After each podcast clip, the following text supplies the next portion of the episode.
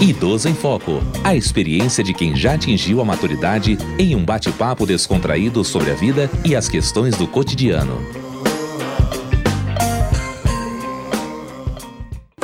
Olá, sou Diva Pérez e estou ao lado de Aline Daflon. No programa de hoje, vamos falar sobre um assunto que ainda é tratado como um tabu: o sexo na terceira idade. E para participar do nosso bate-papo, convidamos Ivone Renor, enfermeira especialista em gerontologia e atua há 15 anos no Núcleo de Atenção ao Idoso da UERJ. Tudo bem, Ivone? Olá, Diva, tudo bem? Olá, Aline. Eu quero agradecer em primeiro lugar o convite. É uma honra estar participando desse programa. Quando o assunto é sexo, Ivone, um monte de ideias e pensamentos comuns se formam sobre a sexualidade do idoso. Ivone, conta pra gente: ser idoso é sinônimo de vida sexual inativa? De forma alguma, Diva, não é não. Porque, em primeiro lugar, nós precisamos ampliar o nosso conceito de vida sexual ativa. Porque a nossa sexualidade vai muito além da genitalidade, do sexo é como a penetração, como aquele ato em si. A expressão da nossa sexualidade pode ser através da nossa autoestima, dos relacionamentos, de expressão física, até mesmo a dança. Uma pessoa pode expressar sua sexualidade pela dança, sem ser exatamente genital. É possível que modificações orgânicas e corporais na pessoa idosa é, sofram algumas modificações no ritmo dessa expressão sexual, mas a capacidade né, de realizar o sexo como ato existe, só que a pessoa pode fazer jogos sexuais, carícias e pode ter a relação sexual da forma proporcional que o seu corpo esteja esteja possibilitando, mas é muito possível ter a sexualidade ativa na terceira idade, sim. Ivone, e quais seriam essas modificações orgânicas? Bom, com a redução dos hormônios sexuais, a testosterona no homem, o estrogênio na mulher, podem acontecer algumas alterações no organismo. Por exemplo, o homem, ele tem ereção ainda, isso é muito individual, né? O homem pode ter ereção, mas a ereção pode ser um pouco mais flácida, mas isso não impede a penetração ou jogos sexuais, isso não impede o prazer. Na mulher, as modificações mais frequentes depois da menopausa são a redução da lubrificação, né, é, a, a, a o afinamento, vamos dizer assim, da mucosa genital, que pode trazer algum desconforto. Mas tudo isso é perfeitamente contornável com as devidas orientações. E essa ideia de falta de prazer sexual que está relacionada à pessoa idosa está ligada à imagem negativa que foi construída sobre a velhice. Eu queria saber, vocês, profissionais da saúde, como que vocês buscam desconstruir isso? Bom, na nossa consulta de enfermagem, no núcleo de atenção ao idoso, é, eu acho que é a única é, consulta, o único profissional no núcleo de atenção ao idoso, né, e de um modo geral, que pergunta diretamente sobre o nível de satisfação sexual que o idoso tem. Então, todos os idosos que passam lá, nós sempre perguntamos sobre como está a satisfação dessa pessoa com a sexualidade. Não significa dizer se ela tem relação sexual com penetração, de forma alguma. É, a gente sempre procura perguntar se ela está satisfeita com a sexualidade. Às vezes a pessoa é sozinha, viúva, não tem relação sexual há muito tempo, mas ela está satisfeita, está em paz com a sua sexualidade. Ao passo que tem aquelas que às vezes tem até um companheiro ou uma companheira e não está satisfeita. Então, nós sempre procuramos explorar bastante é, essa autopercepção da pessoa idosa para que nós possamos orientar. E respondendo diretamente a sua pergunta, nós procuramos trabalhar essa possível imagem negativa que esse idoso ou essa idosa possam ter com relação à sua imagem corporal, em relação à sua sexualidade, ampliando esses conceitos, o conceito de beleza, aquela beleza estereotipada da juventude de 30 anos, porque a pessoa com 70, com 60, com 70, com 80, com 90 anos, ela vai ter o corpo diferente, um tipo de beleza diferente e ela precisa aceitar essa beleza. Ela precisa compreender o ciclo da vida que ela. O, o que estágio do ciclo da vida ela está passando, e a partir disso ela vai poder explorar melhor a sua sexualidade. É importante que a pessoa entenda a singularidade do momento de vida que ela está passando. E a partir disso, ela vai poder explorar melhor o seu corpo, suas emoções, suas sensações, que são diferentes de como era aos 30 anos. Então, esse é o principal ponto. Sexo e saúde. Ivone, que benefícios uma vida sexual ativa pode trazer para nós idosos? E de que forma podemos manter o desejo sexual aceso?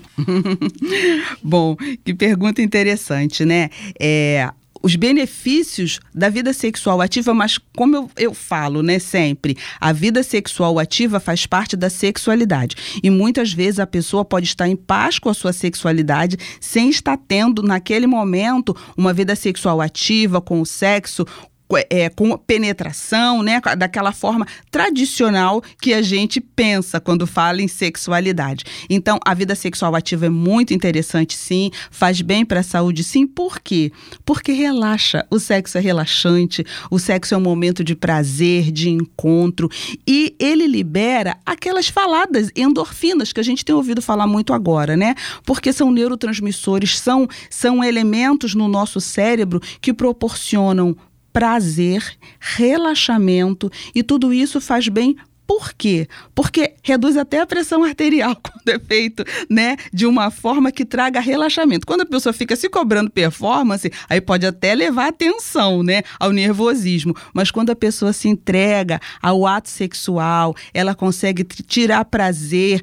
É, o orgasmo também é uma cobrança que não se tem que ter, né? O importante é o encontro, pode é o prazer. Ou não, né? Pode haver ou não, isso em qualquer idade. E essa cobrança pode tirar o prazer do encontro. Então, quando a pessoa se entrega naquele momento de encontro a dois, né, aquele momento pode trazer realmente relaxamento. E eu vou dizer uma coisa: até tem o poder de reduzir a pressão arterial, tem o poder de melhorar a imunidade da pessoa, enfim, traz vários benefícios, melhorar o humor, prevenir a depressão, quando esse encontro sexual é prazeroso, é verdadeiro. Às vezes até só em cima de carícias Isso. e beijos já promove aí uma satisfação Com sexual, certeza. né? E é essa ampliação de visão que nós procuramos passar para o idoso para que ele não fique se cobrando uma performance de 25 anos. Nesse momento, às vezes, o mais importante vão ser as carícias, o beijo, o cheiro, o aconchego, tudo isso vai ser